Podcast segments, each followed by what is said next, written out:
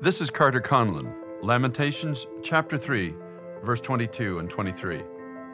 Through the Lord's mercies we are not consumed, because his compassions fail not. They are new every morning.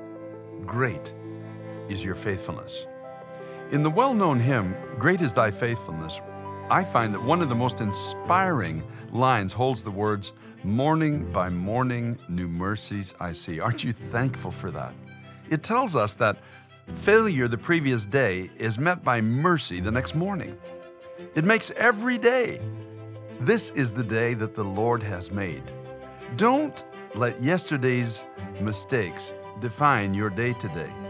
You're listening to me as you're riding to work, or you're on the subway, or maybe just reading this before you leave your house. I'm telling you, there is new mercy for you this morning. Remember, it's time to pray.